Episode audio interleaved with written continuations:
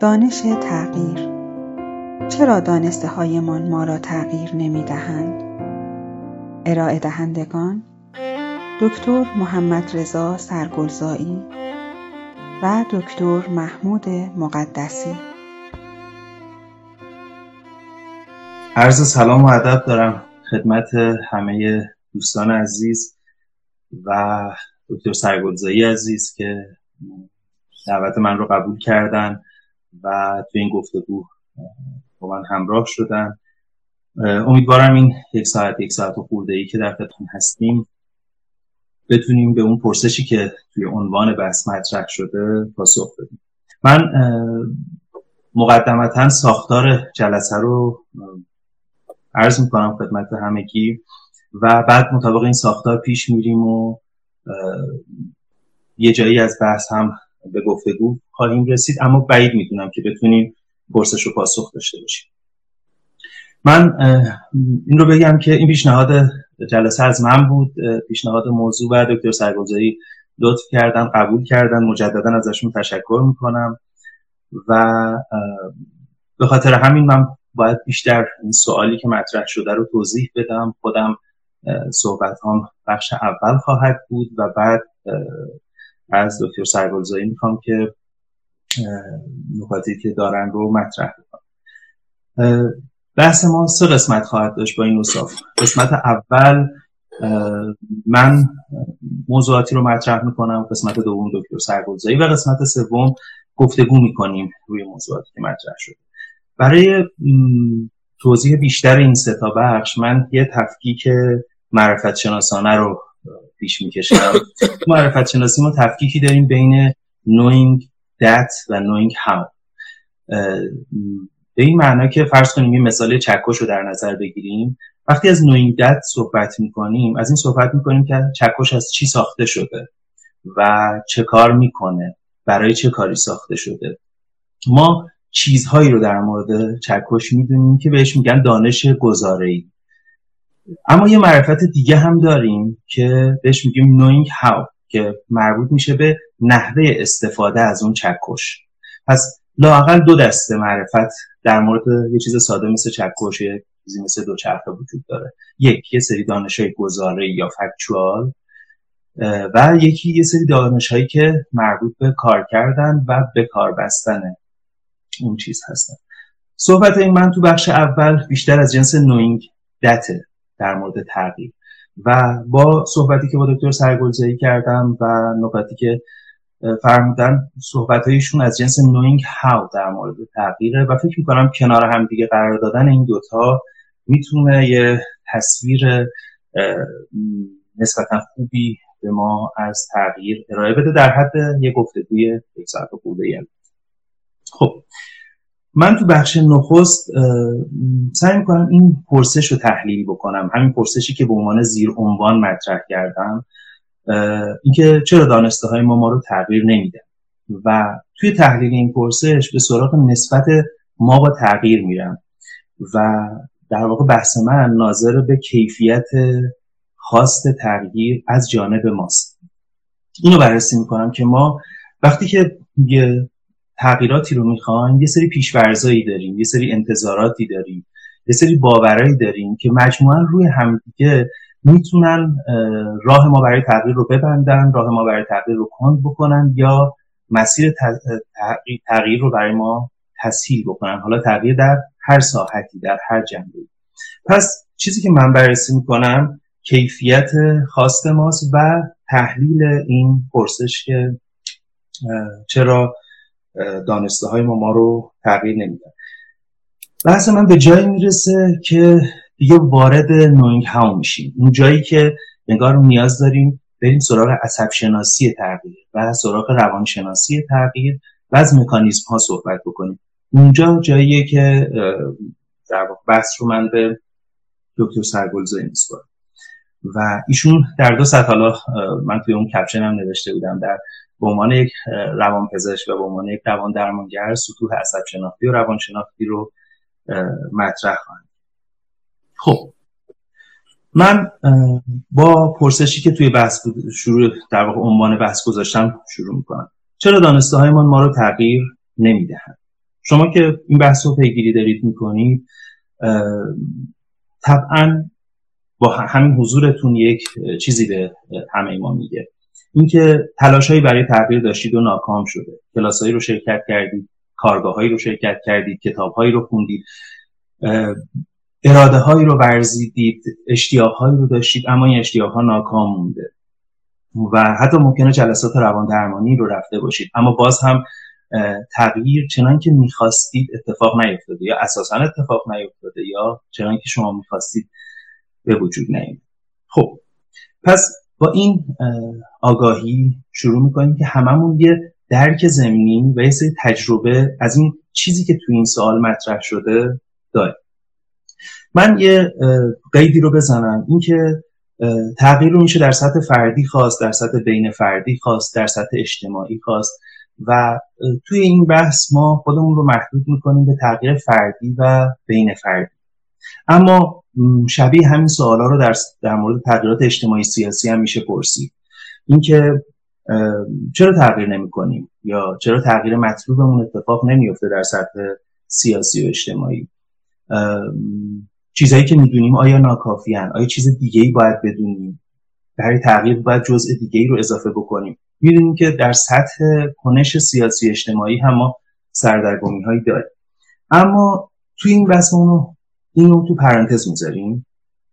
ولی با دو تا آگاهی. یک اینکه تغییر فردی و تغییر بین فردی چیزی نیست که تو خلا اتفاق بیفته. یعنی همیشه می‌دونیم یه سویه اجتماعی داره. یعنی اگر بحث روانشناختی می‌کنیم بحث عصب شناختی می‌کنیم همیشه حواسمون هست که این داره توی کانتکست اجتماع اتفاق میفته و این اجتماع محدودیت های خودش رو داره امکانات خودش رو داره باید و رو به ما تحمیل می‌کنه و چشممون رو نمیبندیم به اینکه اون بیرون خیلی لوازم برای تغییر لازمه که فراهم بشه و بخوایم بار تغییر رو بر دوش خودمون و بر دوش افراد زیاد بکنیم. این آگاهی اول ماست و آگاهی دوم همین که در دل هر فضای سیاسی و اجتماعی اما تغییراتی در حوزه فردی و بین فردی ممکن. یعنی از اون بر حواسمون هست به فضای اجتماعی و لوازم اجتماعی تغییر. از این برم حواسمون هست که باز بار زیاد رو به دوش اجتماع و بیرون نذاریم. انسان می‌تونه تغییر بکنه تو دل هر فضایی و زندگی های خوب داریم بهتر داریم زندگی های بد داریم بدتر داریم زندگی فاجعه داریم و علا رقم هر شرایط اجتماعی و سیاسی ما به عنوان بازیگر جا برای تغییر داریم. این یه مقدمه و یک قید که به نظرم لازم ابتدا لحاظش بکنیم. و مقدمه دوم همینه که ما تو دل قوانین طبیعت قوانین اجتماعی جبرهای اجتماعی جبرهای روانشناختی جبرهای زیست شناختی و همه این جبرها هستیم. و به این آگاهی داریم که ما یک انسان مختار مختار نیستیم. در طول تاریخ فلسفه کسی نیومده بگه ما مختار کاملیم. خیلی ها گفتن ما مجبور کاملیم. ولی یه دم اومدن گفتن که نه ما اختیاری داریم در دل جبرهایی و توی اون قلمرو امکانات انسانی می‌تونیم تغییراتی داشته باشیم. یعنی یه نگرش اجتماعی سیاسی رو به عنوان قید یا مقدمه داشته باشیم. یه نگرش فلسفی به این معنی که انسان توی قلمروی امکاناتی برای تغییر داره. در دل جبرهای زیست شناختی روان شناختی جامعه شناختی جبرهای طبقاتی و اقسام جبرهایی که فهرست میشه. خب این پس یه مقدمه و یه قید. اما اینجا که میگم بحث ما توی تغییر فردی و بین فردیه اینم یه توضیحی بدم. تغییر فردی یعنی تغییر در نسبت با خودم و وضعیت خودم. یعنی چی؟ یعنی تغییر در عواطف و احساسات تغییر در خواستها تغییر در گفتار و رفتار و تغییر در جایگاه و موقعیت یعنی یه سری خواسته ها و عواطف رو می‌خوام تجربه نکنم یه سری احساسات و عواطف رو می‌خوام تجربه نکنم. یه سری چیزها رو یه سری ترس ها یه سری استراب ها یه سری غم ها اینا رو می‌خوام تجربه نکنم. در ساحت خواست ها می‌خوام یه سری چیزها رو نخوام. یه سری چیزهای دیگر رو بخوام. یه سری روابط یه سری اتفاقاتی رو که می‌دونم برام آسیبزاست هزینه تولید می‌کنه اونا رو نخوام دیگه. یه سری موادی رو که مصرف می‌کنم دیگه نخوام. و یه سری چیزهای دیگه رو بخوام.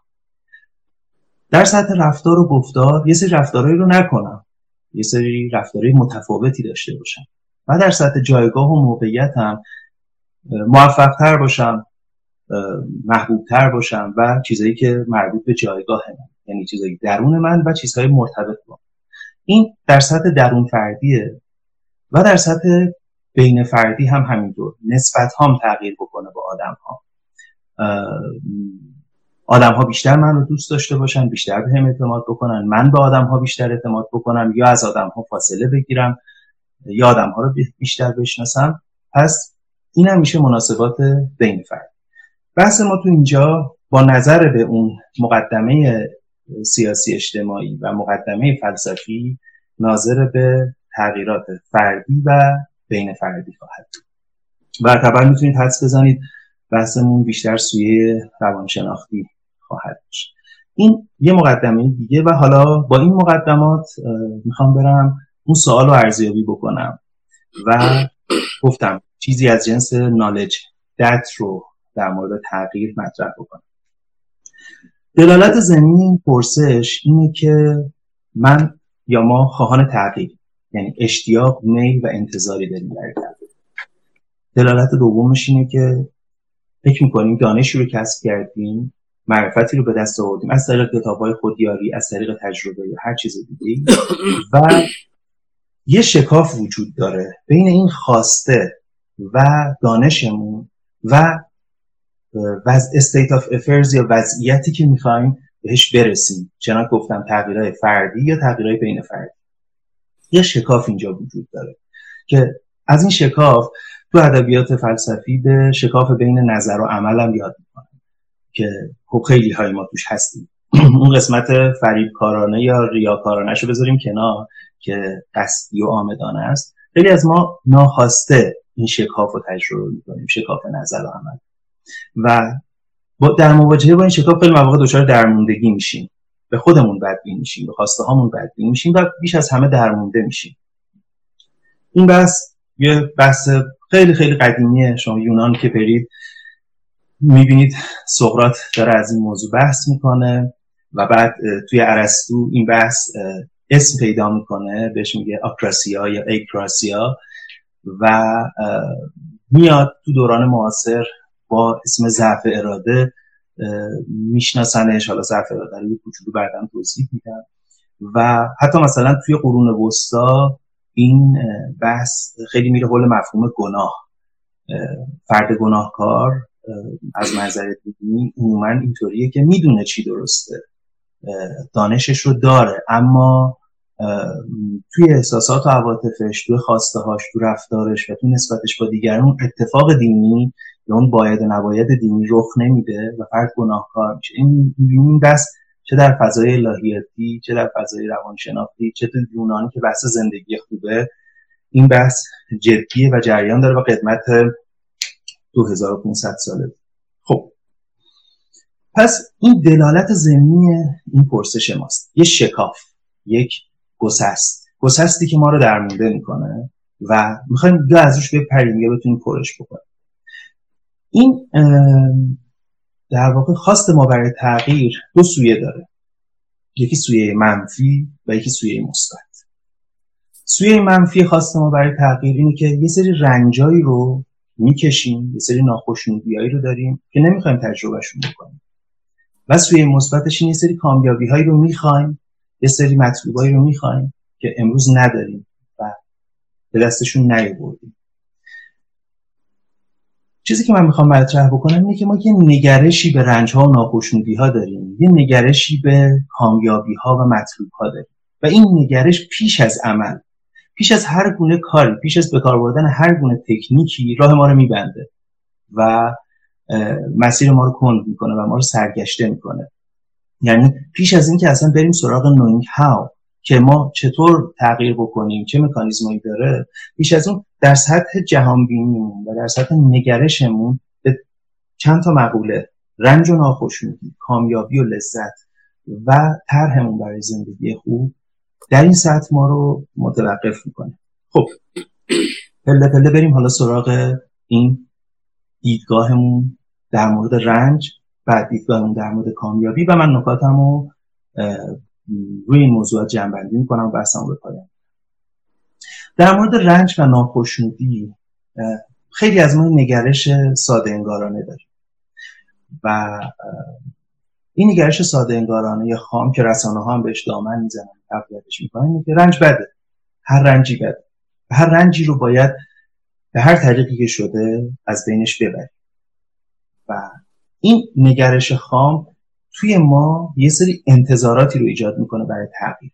اینی که رنج X رنج Y اینا وجود دارن. ما, ما باید این اینا رو تغییر بدیم بذاریمشون کنار. اما این نگرش خام ما رو سرگشته می‌کنه. چرا؟ چون رنج ها اقسام مختلفی دارن و ما سرمایه گذاری اشتباه ممکنه بکنیم در مورد اینکه این رنج رو بخوایم تغییر بدیم یا اینو یا یا رنج دیگر. در واقع می‌خوام بگم ما یه نگرشی در مورد رنج لازم داریم. خب. بیایم یه نگاهی بکنیم به رنجا و ببینیم ما با چند قسم رنج یا ناخشنودی سر و کار داریم. به نظر میاد ما لاقل سه دسته رنج و ناخشنودی داریم.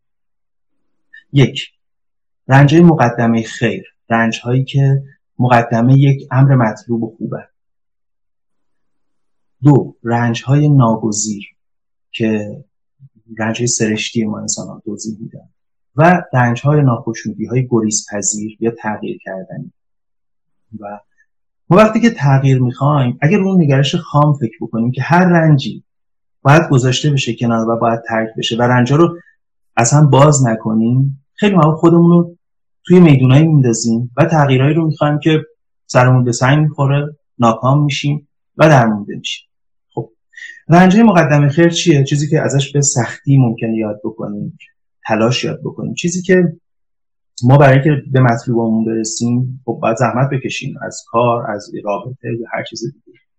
ما اگه بخوایم اینو از بین ببریم یعنی شورتکات ایجاد بکنیم بین اشتیاقمون و مطلوبمون و این مسیر رو تجربه نکنیم خیلی مواقع ما ناکام میشیم.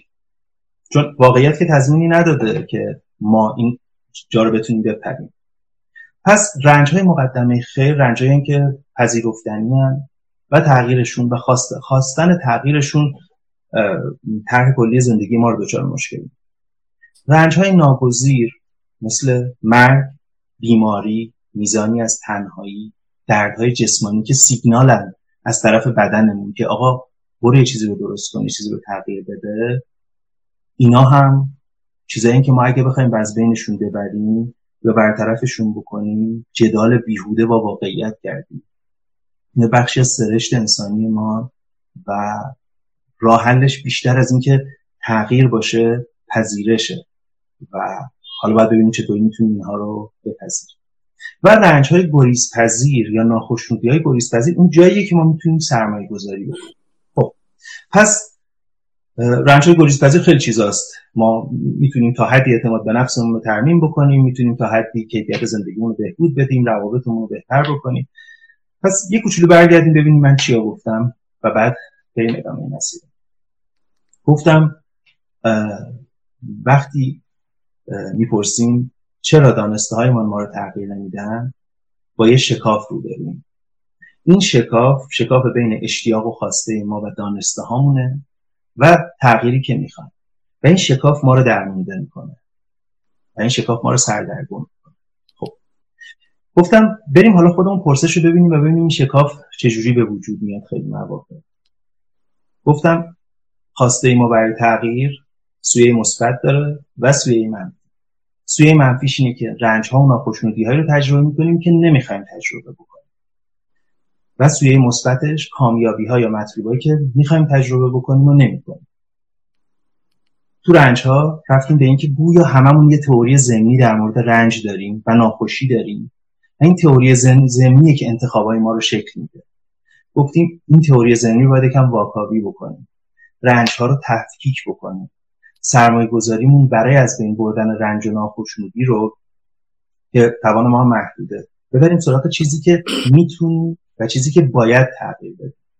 این پس بخش اول که بررسی نظریه ذهنیمون یا دیدگاه زندگیمون در مورد ناخوشنودی و رنجه که من حس می‌کنم نه من که فقط من نه خیلی از جامعه شناس ها میگن که گویا ما به طبع رسانه به طبع انسان اینکه انسان مدرن در یک جامعه سرمایهداری هستیم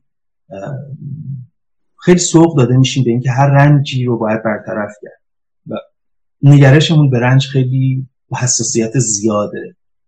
به خاطر اینکه وقتی ما بخوایم رنج رو برطرف بکنیم مصرف کننده کالایی میشیم. و هر چقدر رنج رو بخوایم بیشتر برطرف بکنیم کالاهای بیشتری رو مصرف می‌کنیم خدمات بیشتری می‌کنیم به یک نوع در واقع لذتگرایی خام رو ترویج می‌کنن رسانه ها و در واقع جهان سرمایه داری حالا شاید کلی میگم ولی اصل ایده به نظرم ایده قابل تعملی و ما باید نگرشمون نسبت به رنج تغییر بدیم و سرمایه گذاریمون رو متفاوت کنیم. بریم سراغ قسمت بعدی کامیابی. دارم چیا رو میگم؟ دارم این جهانبینی رو میگم یا نگرشی رو میگم که پیش از اینکه اصلا حالا چطوری تغییر بکنیم ما رو سردرگم می‌کنه. سرمایه گذاریامون رو تو جاهای اشتباهی می‌بره. تو تصویرمون از کامیابی و بهروزی ما می‌خوایم صورت بهتری از خودمون باشیم. مهربونتر باشیم قاطعتر باشیم موفقتر باشیم صبورتر باشیم ثروتمندتر باشیم.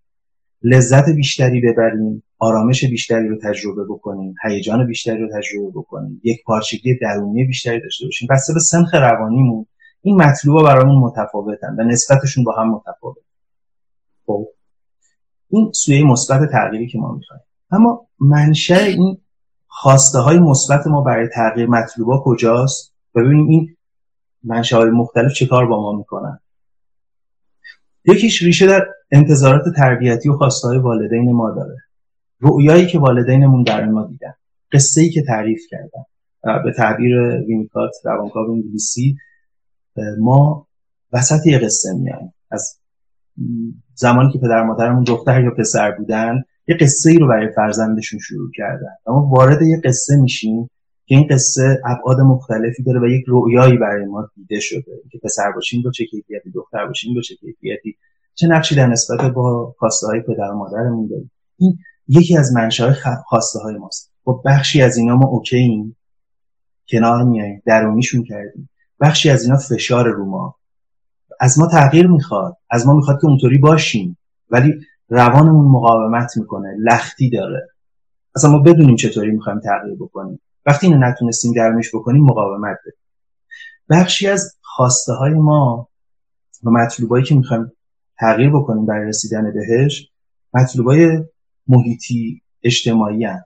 فشار همرنگی. ما تو جمعایی که هستیم باید پذیرفته بشیم محبوب باشیم دوست داشته بشیم و به طبع اینها یه سری انتظاراتی رو از خودمون داریم. یه سری تغییراتی رو می‌خوایم ایجاد بکنیم. مثال خوبش دانش آموز مدرسه است. دانش آموز می‌خواد محبوب باشه دوست داشته باشه بچه. مطلوب پیچیده هم نیست. ولی تو نظم مدرسه و تو ساختار مدرسه مجبور به یه سری تغییرات و خواسته هایی تم بده که می‌بینه می‌خواد تغییر اتفاق بیفته نمیشه. می‌دونه که چه کار باید بکنه ظاهرا ولی اتفاق نمیفته در واقع فشار اجتماعی و محیط مطلوبای محیط بیرونی ازش خواسته هایی دارن که این خواسته ها باز بخشیشون با درون فرد یک بارچه نیست و سازگار نیست مقاومت درونی داره و این تغییر اتفاق نمیفته بخشی از این مطلوب خواسته های شخصی خود ماست چه اون چیزایی که از والدین درونی کردیم چه چیزایی که تو طول رشدمون تونستیم اضافه بکنیم به اینا اگه تونسته باشیم اضافه بکنیم. و اگه بخوام یکم روانکاوانه و با زبان فرویدی صحبت بکنم بخشی از خواسته های ما خواسته هایی که اصلا خواسته میشن برای اینکه برآورده نشن. مطلوب هایی برای ناکام شدن. که فروید تحت عنوان مازوخیسم از اون یاد می‌کنه که خب حالا این دسته رو می‌ذاریم کنار. شاید بحث مفصل و محل نزاعی باشه. پس می‌بینیم مطلوبایی که ما می‌خوایم و می‌خوایم تغییر کنیم بهشون برسیم از جاهای مختلف میان که خیلی هم ما توشون مدخلیتی نداریم و با درونمون یک پارچه میشن یا نمیشن. وقتی به اینا نگاه می‌کنیم اینا با هم تعارض دارن. پس یکی از مشکلات ما برای اینکه این دانشه تبدیل به تغییر نمیشه اینه که اساسا چیزای متعارضی رو با هم می‌خوایم. و این تعارضا باعث میشن ما یا نتونیم همه رو با هم برآورده کنیم درمونده بشیم پس بکشیم و بیعمل بشیم. یا بخشی رو محقق کنیم اما کامیابی اون محقق شده ها به دلمون نشینه. چون ناکامی اون محقق نشده ها داره رو ما فشار میاره. و اینجا هم می‌بینیم این تعارض بین خواست ها در نهایت ما رو ناکام می‌ذاره. تغییر اتفاق افتاده اما نه چونان که ما انتظار داشتیم. ما انتظار داشتیم همه این فهرست خواسته ها که از جاهای مختلف میاد همشون با هم برآورده بشن. اینقدرش شده اینقدرش نشده. کام این, این تغییرهای اتفاق افتاده رو نمی‌بریم به خاطر ناکامی تغییر اتفاق نیفتاده. و یه جای خواسته های سطحی و عمیق ما با هم دچار تعارض میشن و نمیشه اینا رو با هم دیگه برآورده کرد. یه موقع خواسته ها و مطلوبای ما به عوامل بیرونی بستگی دارن. فقط اراده ما یا خواست ما نیست که تعیین کننده است. و ما اشتیاق تغییر داریم خواست تغییر داریم تکلیفمون هم فرض کردیم روشن کردیم سلسله بندی کردیم بین خواسته ها خواسته های عمیق و سطحی رو از هم جدا کردیم. به یک نگرش کلی از مطلوبا و نگرش کلی به زندگی رسیدیم. حالا می‌خوایم تغییر ایجاد بکنیم. عوامل بیرونی این کار رو جلوی ما رو می‌گیرن. هزار یک مقدمه بیرونی لازمه. چیزی که بودایی برای رفعش اومدن از کنش بیخواهش صحبت کردن. گفتن تو کنش بکن اما خواهش این رو نداشته باش که این به سرانجام برسه چون هزار عامل بیرونی ممکنه باشه و تو رو ناکام بکنه. یعنی اشتیاقت رو بردار. تو چیز پیچیده ای کنشه بیخواهش که رواقیون هم بازی مدل دیگه رو ازش صحبت می‌کنن و بخشی از این خواسته ها و مطلوب ها دچار تعارض نیستن. و عوامل بیرونی وابسته نیستن خیلی. یا عوامل بیرونی به همشون نمی‌زنن. اساسا با نظم جهان سازگار نیستن و محصول آرزو اندیشی ما اینکه ما بخوایم هیچ وقت بیمار نشیم هیچ وقت پیر نشیم اینکه بخوایم هیچ وقت تنها نباشیم اینکه بخوایم در طول یک روز دهها کار رو با همدیگه انجام بدیم و همه اینها چیزایی هم که با امکانات انسان و امکانات جهان جور در تصویر شما رو آقای دکتر من ندارم. احتمالا صدا دارین؟ صدا رو دارم. حالا من اینترنت کند شده. حالا یه ذره مکس کنی شاید تغییر آره. کنه. باید ما سرعت اینترنت بشه اگر برنگشت بگید من برم بیرون دوباره بیام. باشه باشه. پس من چند لحظه دیگه بحثم رو جمع بکنم و برگشت برگشت و این هم ببینیم وجود مثبت قصه تغییر پیش از عمل وجود مثبت خواسته ها و مطلوبای ما پیش از عمل. من بحثم اینجا متوقف می‌کنم با این جنبندی که ما پیش از عمل یه نگرش هایی داریم یه نگرش های کلی داریم یک نسبتی با تغییر داریم که راه ما رو میبنده و برای ما مشکل ایجاد می‌کنه. و حالا سوال اینه. فرض کنیم نگرشمون رو در مورد رنج اصلاح کردیم و واقع بینانه تر کردیم. طوری که از پیش با طرح خودمون در مورد مواجهه با ناخشنودی یا ناکامی خودمون رو به دام نندازیم فرض کنیم تونستیم نگرشمون رو به خواسته های مثبتمون و تغییرات مثبت اصلاح بکنیم. تعارضا رو برطرف بکنیم. فرض کنیم چون تعارض در سطح ممکنه برطرف نشه واقعا. و به نگرش واقع بینانه اینجا رسیدیم. و فرض کنیم جایگاه خودمون در نسبت امر سیاسی اجتماعی و محدودیت های هستی شناختی فهمی کنیم فرض کنیم رفتیم مطالعه درست کردیم دانش درست کسب کردیم ابزار درست کسب کردیم لازم معرفت. حالا سوال اینه بازم ممکن اتفاق نیفته. چرا اتفاق نمیفته خودما تو یونان تعبیر ضعف اراده رو به کار می بردن خیلی سالا هم بود تو همین دوران معاصر که می‌گفتن اراده ضعیفی داریم. یعنی دانش هست اینم عمله. یه جزئی این وسط اسم اراده است. باید بچسبه به این دانشه که به این عمل تبدیل بشه.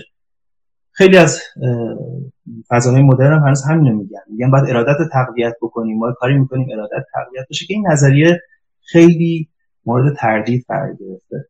هم اصل اراده و هم کار کرده اراده. به نظر میاد ما چیزایی رو نمی‌بینیم. یا چیزایی رو از قلم میندازیم که باعث میشه وقتی می‌رسیم به نوینگ هاو کارمون نیمه تمام بمونه و فرجام بمونه. اینجا اون جاییه که من بحث می‌خوام ببرم به سمت آقای دکتر سربالزایی و از آقای دکتر بشنویم. وقتی که همه اینا فراهم شد برای تغییر چه چیزهایی رو باید لحاظ بکنیم؟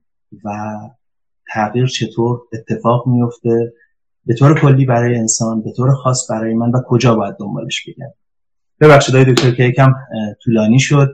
امیدوارم منسجم و روشن گفته باشم و بله آماده که نکات شما رو بشنویم. ممنونم دستتون در نکنه. خب من مجددا سلام عرض می‌کنم. الان صدا و تصویرم اوکی هست؟ همه چی؟ بله بله بله خوب دکتر.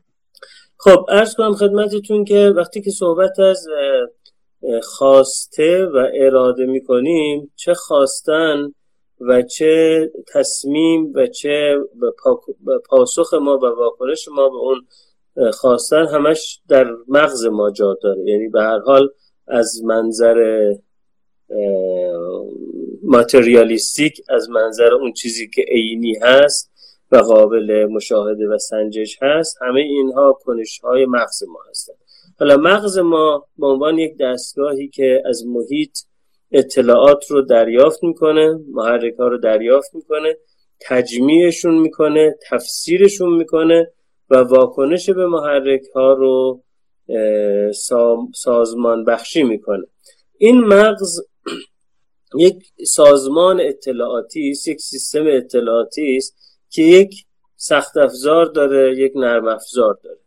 یا به تعبیر دیگه یک ظرف با مقداری مظروف این ظرف یعنی شیوهی که این دستگاه اطلاعات رو می‌گیره شیوهی که پردازش می‌کنه شیوهی که تجمیع می‌کنه شیوهی که تفسیر می‌کنه و بالاخره واکنش های ممکنی که این دستگاه داره در مقابل این اطلاعات.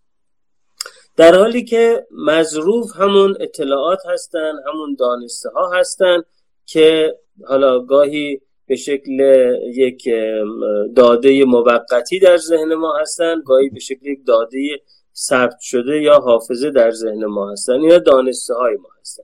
خب این دستگاه یه سری از مسئله هاش اگر نمی‌تواند به واکنش مناسب و مطلوب برسه در دنیایی که توش زندگی می‌کنه یه سری مشکلاتش مشکلات ظرفه یه سری مشکلاتش مشکلات مظروفه و این استعاره ظرف و مظروف رو برای این به کار می‌برم که واقعا گاهی اوقات ممکنه که مظروف درست اگر در ظرف نادرست قرار بگیره کارکرد خودش رو از دست بده. فکر بکنید که مثلا من برای پذیرایی از شما چای بریزم اما چای رو توی بشقاب بریزم بذارم جلو شما.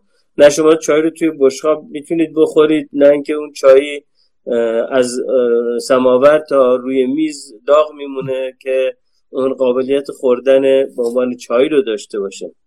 یا اینکه مثلا چای رو بریزم تو چلو صافی براتون بیارم.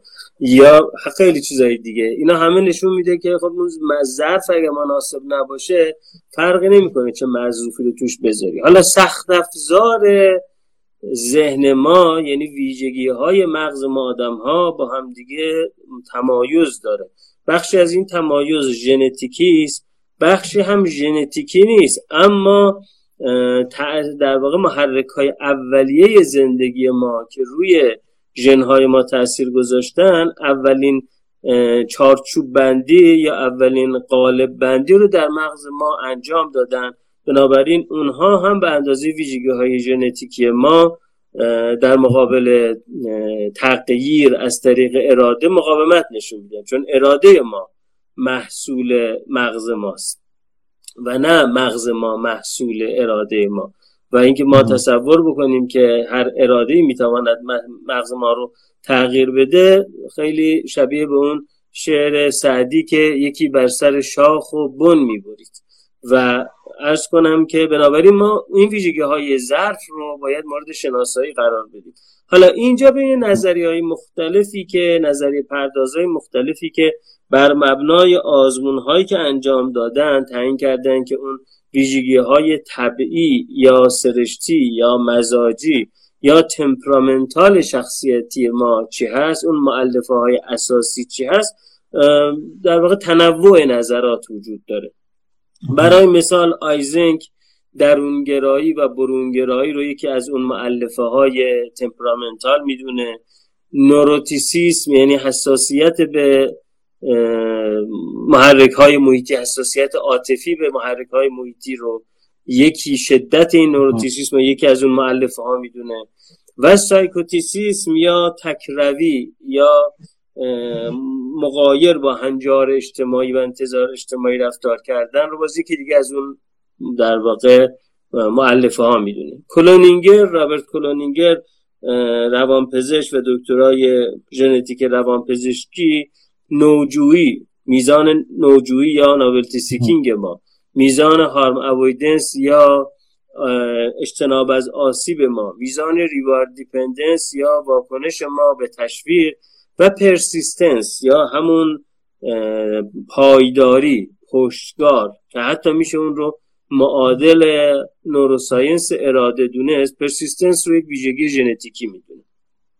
خب حالا وقتی که ما میگیم که این ویژگی ها ویژگی های ظرف هستند در نتیجه ما با تغییر داده ها مثلا با خوندن یک کتاب یا با شرکت کردن در یک وبینار در یک سمینار در یک کلاس نمی‌تونیم این ویژگی های ظرف رو تغییر بدیم.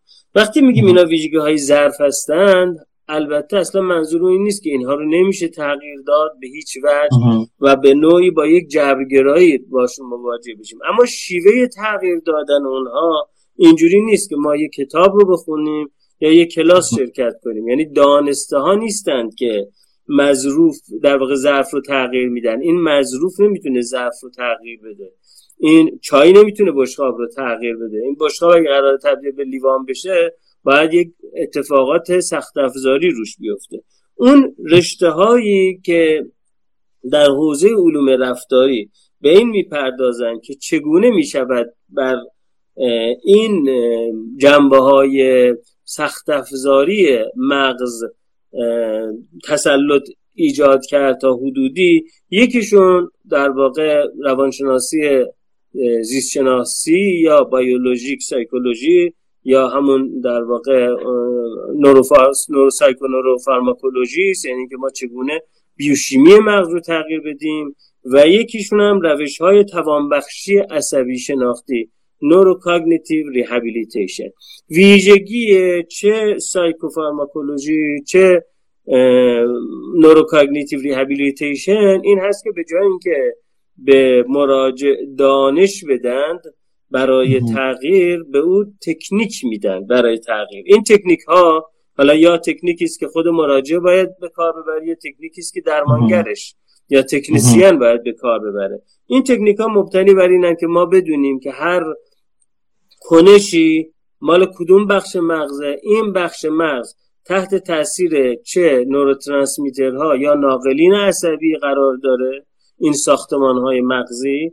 و با چه رفتارهایی با چه تمرینهایی با چه تکنیک تحت تاثیر قرار می‌گیره.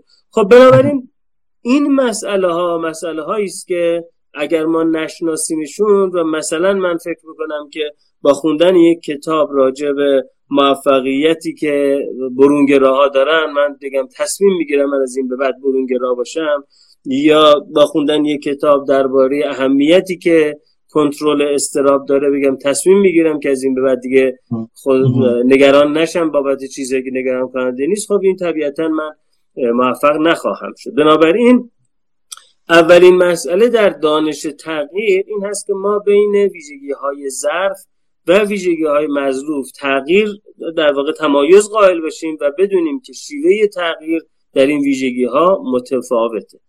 بعد بیایم به سراغ مظروف. یعنی به سراغ به سراغ دانسته هایی که قرار ما رو تغییر بدن. خب دانسته های ما در صورتی می‌تونن ما رو تغییر بدن که اولا دانسته های درست باشن ثانیا دانسته هایی کامل باشن و ثالثا دانسته های کاربردی باشن.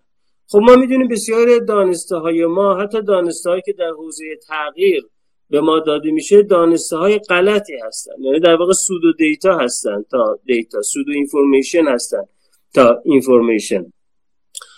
وقتی ما داده های غلط بهمون داده میشه خب طبیعی است که ما از موفق به تغییر نمیشیم. مثلا اون موقعی که من نوجوان بودم توی به خیلی از این مجلات به صلاح امروزی مجلات زرد تبلیغاتی بود که در خواب انگلیسی یاد بگیرید. شاید الان هم یه جایی باشه. تبلیغی که تا تازه این ضبط صوتای واکمن اومده بود.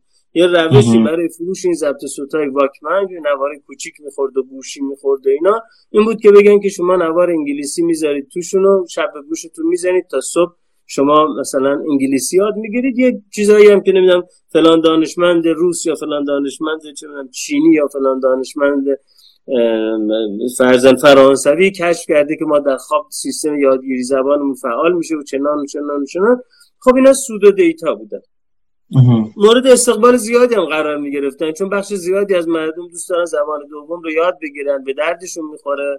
ولی اینکه بهشون بگی تو برای اینکه مسلط بشی به زبان دوم مثلا روزی چهار ساعت باید تمرین کنی خب برای خیلی از مردم این سخته. حالا یا وقتش ندارن یا حوصلش ندارن یا هر چیزی. اما اینکه بگی تو شب میخوابی اینم می‌زنی به گوشت و خب این آدم طبیعه که استقبال می‌کنه. اما این آدم بعد از یک دوری شور و شوق و یک دوره پلاسبو افکت یا اثر دارونمایی که با تلقینش به خودش فردا صبح خیلی با اعتماد به نفس همون چهار کلمه انگلیسی که قبلا یاد داشته به کار می‌بره. بعد از یه مدتی به حال به ناکامی می‌رسه. این دانش غلط. یا اینکه مثلا یه آدمی بگه یا آدمایی بگن که شما با مدیتیشن وصل میشی. به از مثلا عوالم اترال و با وصل شدن به عوالم اترال پرونده های آکاشی که کارماهای پیشینی خودت رو می‌بینی. خب این دانش دانشی است که دانسته است. حالا اسمش می‌ذارم دانش دانسته است. به در بعضی از سنت ها ممکن اسم اون رو دانش هم بذارن. اما اون آدم وقتی میاد مدیتیشن می‌کنه انتظار داره که یک تجربه وصل براش اتفاق بیفته یه استحاله براش اتفاق بیفته یه تجربه غیر متعارف براش اتفاق بیفته. خب یه ماه دو ماه 20 روز سی روز تمرین می‌کنه آخر ناکام میشه دیگه.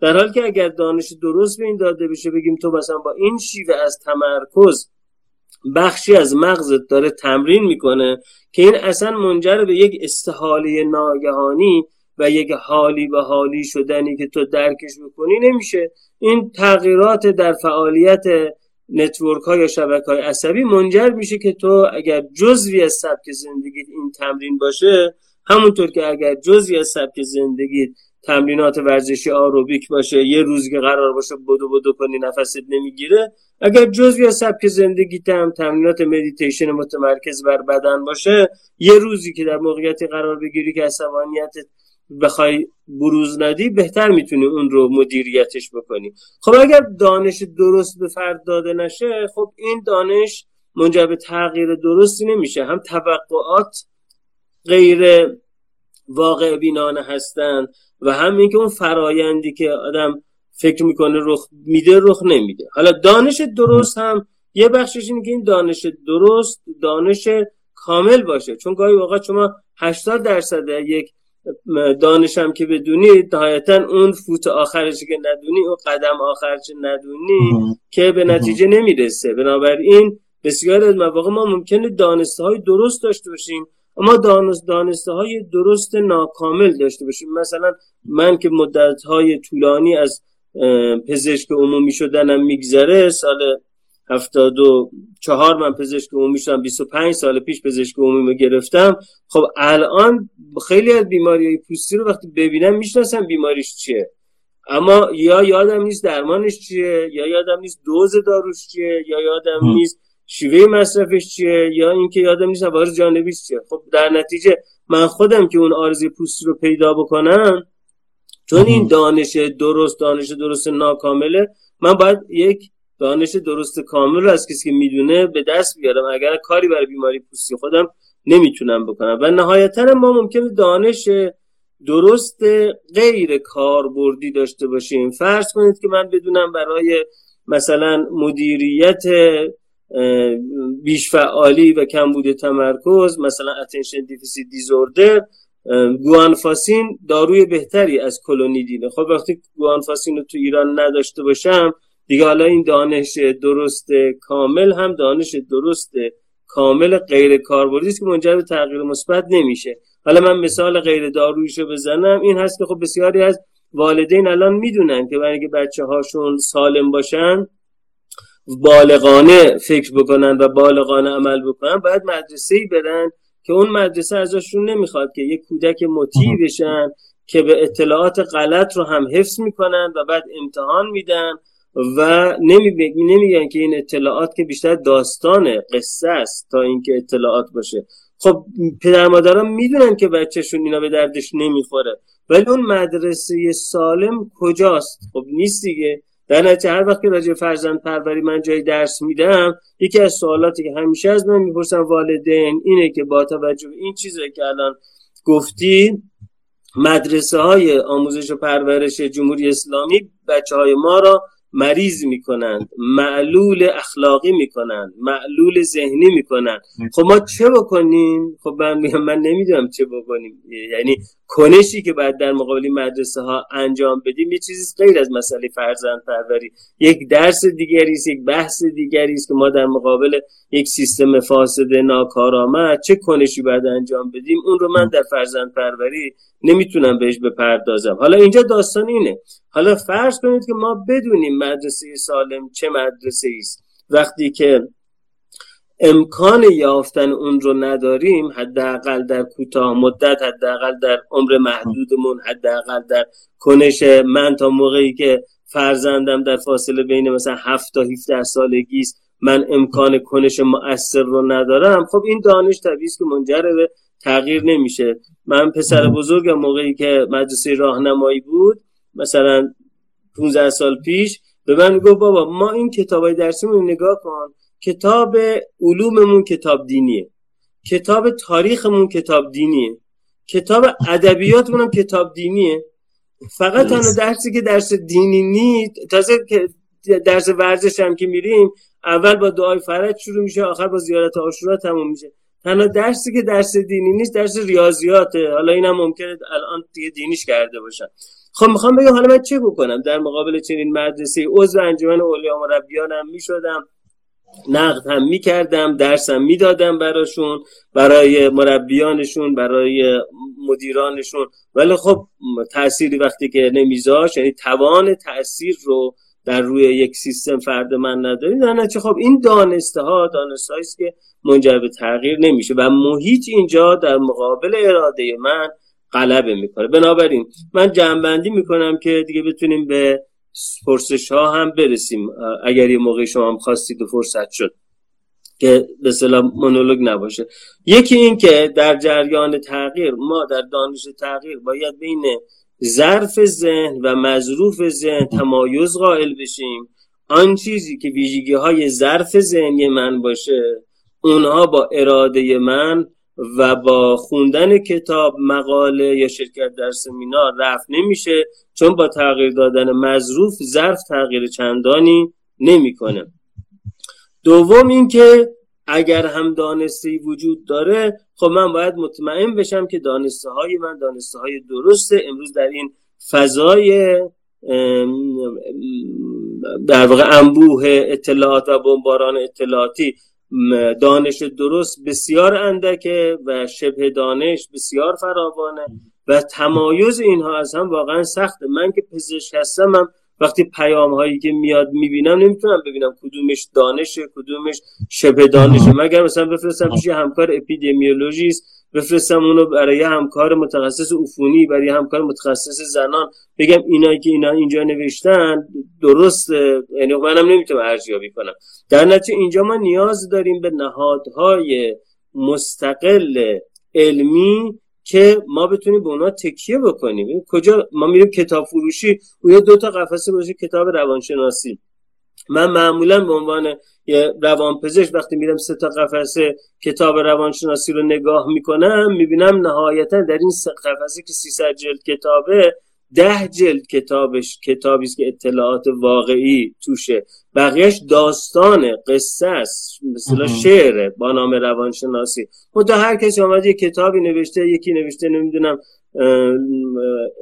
فرشته آرزوهایتان را ملاقات بکنید. یکی نوشته نمی‌دونم ذهن شما دفترچه یادداشت شما همجور نوشتن و, در کتاب فروشی گذاشتن جز قفسه کتاب های روانشناسی. پس دانش درست. و بعدم دانش درست هم اگر کامل باشه و کاربردی باشه و امکانات محقق ساختن اون در محیط باشه اون وقته که ما می‌تونیم ازش برای تغییر استفاده کنیم. و این خیلی مهمه که ما برای هر تغییر همین چیزها رو ارزیابی کنیم چون اگر ما هی تلاش بکنیم برای تغییر و ناکام بشیم دچار درماندگی آموخته شده میشیم و وقتی دچار درماندگی آموخته شده بشیم و دچار خستگی مفرط و مزمن بشیم اون وقت در جایی هم که می‌تونیم تغییر کنیم اون موقع ما به خاطر ناامیدی و به خاطر خستگی برای تغییرمون تلاشی نمی کنیم. در واقع ژتون زیستیمون رو خرج جایی کردیم که اونجا در واقع دستاوردی ممکن نبوده. خیلی ممنون. ممنونم از توضیحاتتون های دکتر. من فقط یه جمع‌بندی کوتاه بکنم. چیزی که متوجه شدم از صحبت شما و بعد هر موقع که این time مون رو تموم کرد یه live دیگر رو شروع می‌کنیم بعد از چند لحظه مکث. و چیزی که من متوجه شدم اینه که ما تغییر رو می‌خوایم اما توی ساحت های مختلف تو جاهای مختلف باید جستجوهای متفاوتی رو بکنیم.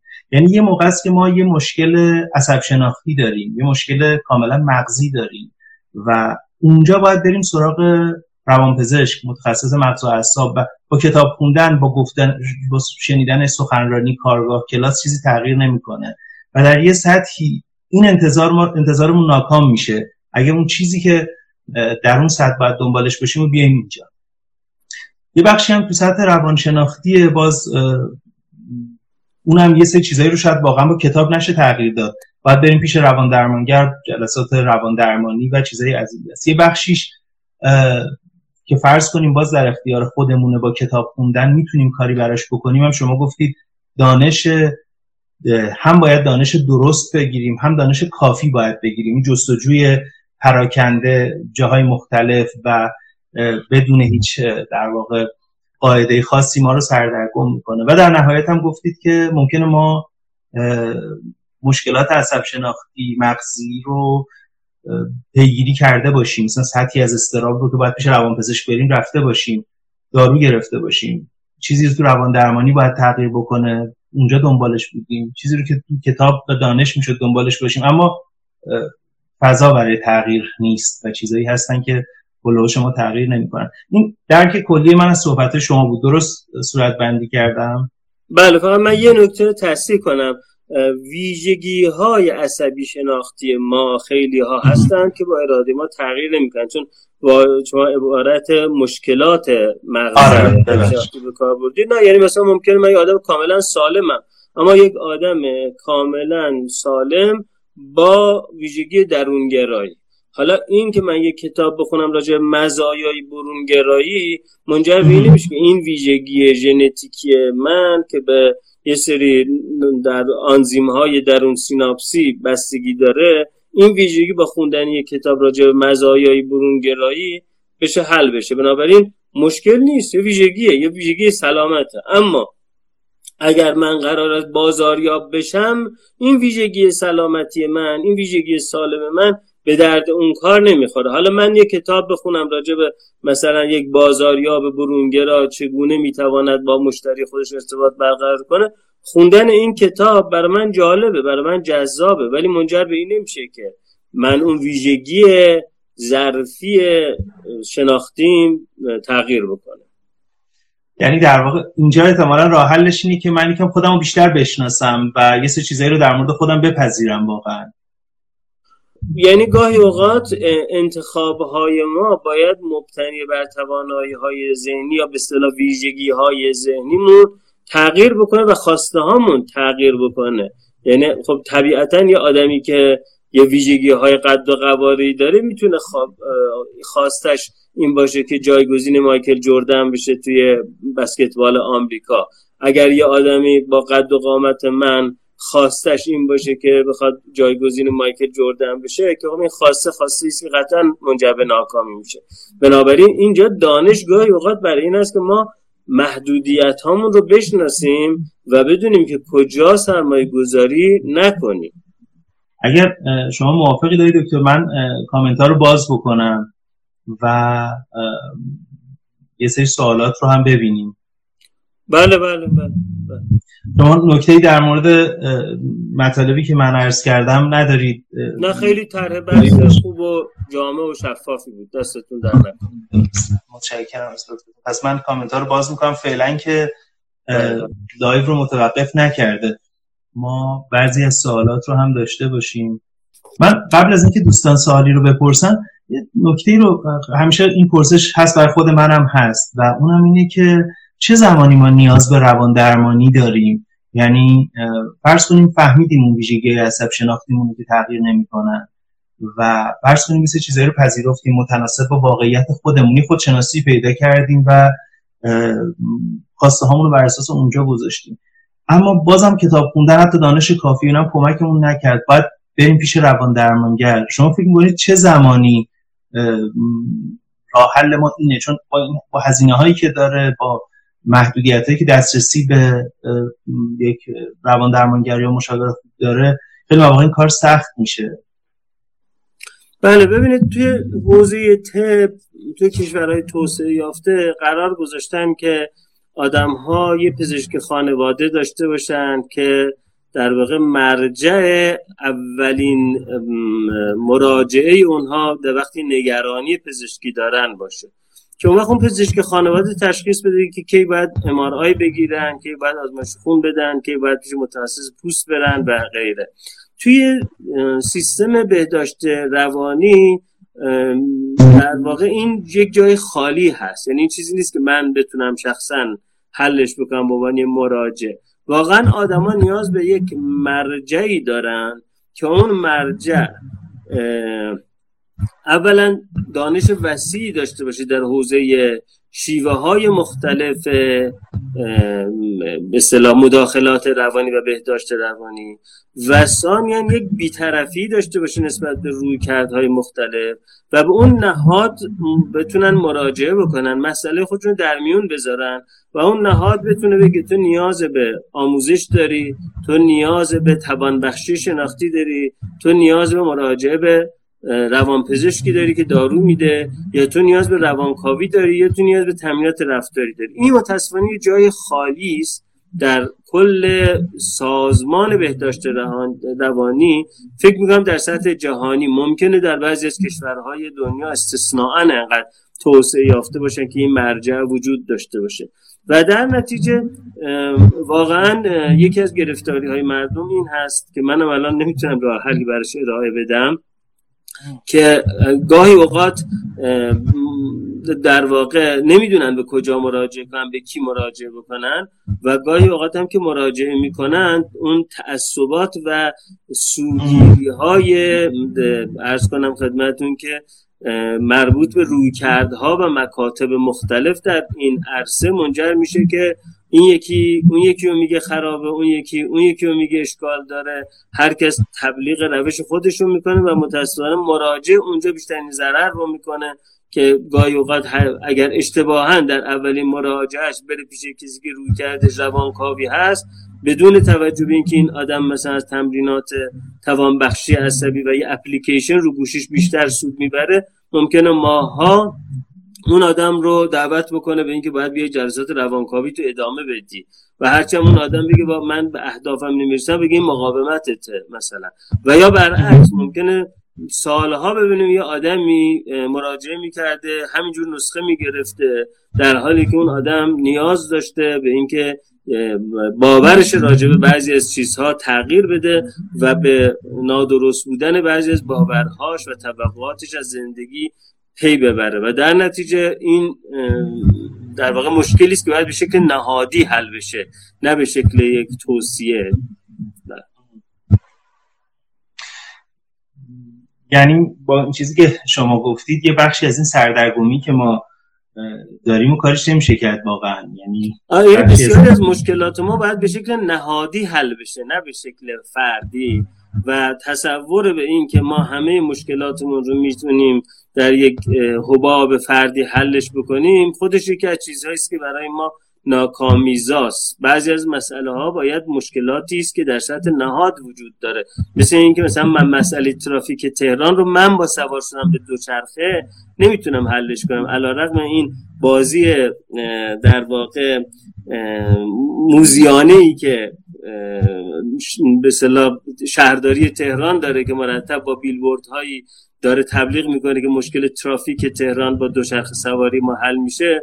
ما می‌دونیم نه تهران زیرساخت های ترافیکیش برای دوچرخه سواری مناسبه نه وضعیت اقلیمیش برای دوچرخه سواری مناسبه نه شرایط فرهنگی ما که مثلا زنان اجازه دوچرخه سواری در سطح وسیع ندارن. برای دوچرخه سواری مناسبه. نه ارز کنم خدمتتون که هوای آلوده تهران برای دوچرخه سواری هوای سالمی است. نه امکان خرید دوچرخه مناسب برای مسافت های طولانی برای بخش زیادی از مردم مقدوره. در نتیجه اینکه شهرداری تهران یک مسئله رو که باید به شکل نهادی حل بشه این رو میندازه رو دوش تک تک مردم که ما به خودمون نگاه کنیم بگیم شهر بر ما باد اگر ما دوچرخه سواری می‌کردیم مشکل آلودگی هوا و ترافیک تهران مثلا حل می‌شد. این در واقع یک راهکار موزیانی است که توپ توی زمین مردم بندازیم. توی وضعیت بهداشت و سلامت هم اینه. یعنی ما خیلی وقتا مشکلات رو میندازیم گردن تک تک مردم میگیم برو حلش بکن. خب این این آدم میگیم بریم مشکلات مثلا مراجعه بکنید برای مشکلات روانشناسیتون. اما برای مراجعه آدم ها برای اصطلاح خدمات بهداشت روانی باید بیمه هامون پوشش بدن باید مراجع معتبری در دسترس مردم باشه باید دانش درست در دسترس مردم باشه باید سازمان اجتماعی مناسب ایجاد شده باشه. در غیر این صورت واقعا اینکه با آدم ها بگیم چرا تو کتاب نمی‌خونی؟ چرا کلاس نمیری؟ چرا تغییر نمی‌کنی؟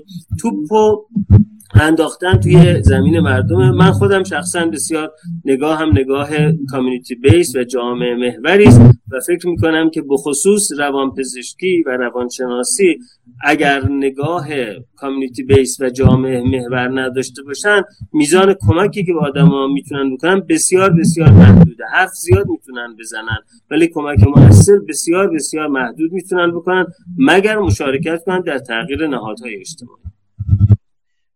با این اوصاف آقای دکتر حالا البته یه چیزی هم دوستان گفتن این که این live ادامه پیدا می‌کنه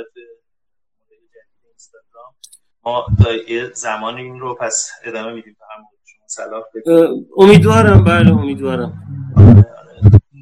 اینجوری که شما دارید میگید من فرض کنید منتظر باشم به اینکه این تغییرات نهادی اتفاق بیفته. چه تو حوزه سلامت روان چه در سطح جامعه. که من به عنوان فرد سردرگم و گیج نشم. خب تا اون موقع ولی من نیاز به تغییر دارم. تا اون موقع من نیاز دارم یه سه چیزایی تو زندگیم عوض بکنم.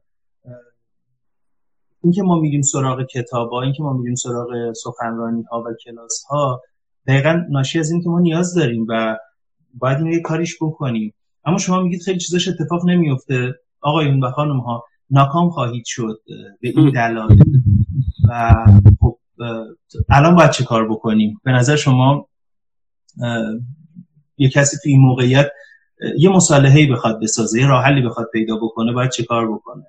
ببینید با وجود اینکه خیلی راه ها بسته است اما اون راههایی که بازه ما باید روی اون سرمایه گذاری کنیم. مثلا همه ما می‌دونیم که ورزش کردن منظم روزانه نرمش کردن منظم روزانه هم برای بهبود خلق ما مناسبه هم برای سلامت بدنی ما مناسبه هم برای قدرت ازولانی ما مناسبه. خب این این یه دانشی است که ما می‌دونیم که قطعی است. وقتی که دانش قطعی است ما قرار سرمایه گذاری بکنیم رو دانش قطعی و سرمایه گذاری بکنیم. یعنی پرسشمون این باشه مثلا که چه نرمشی من می‌تونم تو آپارتمان پنج متری خودم انجام بدم؟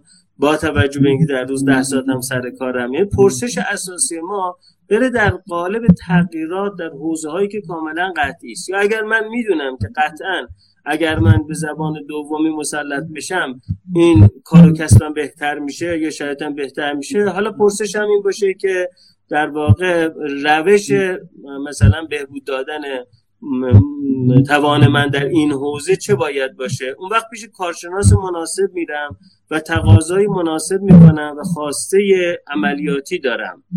و بسیاری از موضوعات میگم راجبش هیچ کاری نمی‌تونم بکنم. و وقتی که بگم راجب چیا نمی‌تونم کاری بکنم حداقل اون فضایی که قطعیت وجود داره قطعیت علمی وجود داره قطعیت آماری وجود داره و تو اون فضایی که راهکارهای عملی وجود داره من پول بیشتری و وقت بیشتری دارم که صرف اون بکنم. یعنی حداقل شناخت محدودیت ها باعث میشه که من از اون ژتون محدود خودم برای تلاش بهره برداری بهتری بکنم. بله. ولی من اصلا نگاه چندان خوشبینانه ای ندارم که به آدم ها بگم نه شما می توانید هر تغییر می‌تونی بکنی و اینجور چیزا. همچین نگاه خوشبینانه ای من ندارم. من فکر می‌کنم که حوزه های جبر ما بسیار زیاد هستن. حالا چه جبرهای ژنتیکی چه جبرهای اقلیمی چه جبرهای تاریخی چه جبرهای جامعه شناختی ما و در نتیجه در حوزه های محدودی ما باید پیدا کنیم که در کدوم حوزه های محدود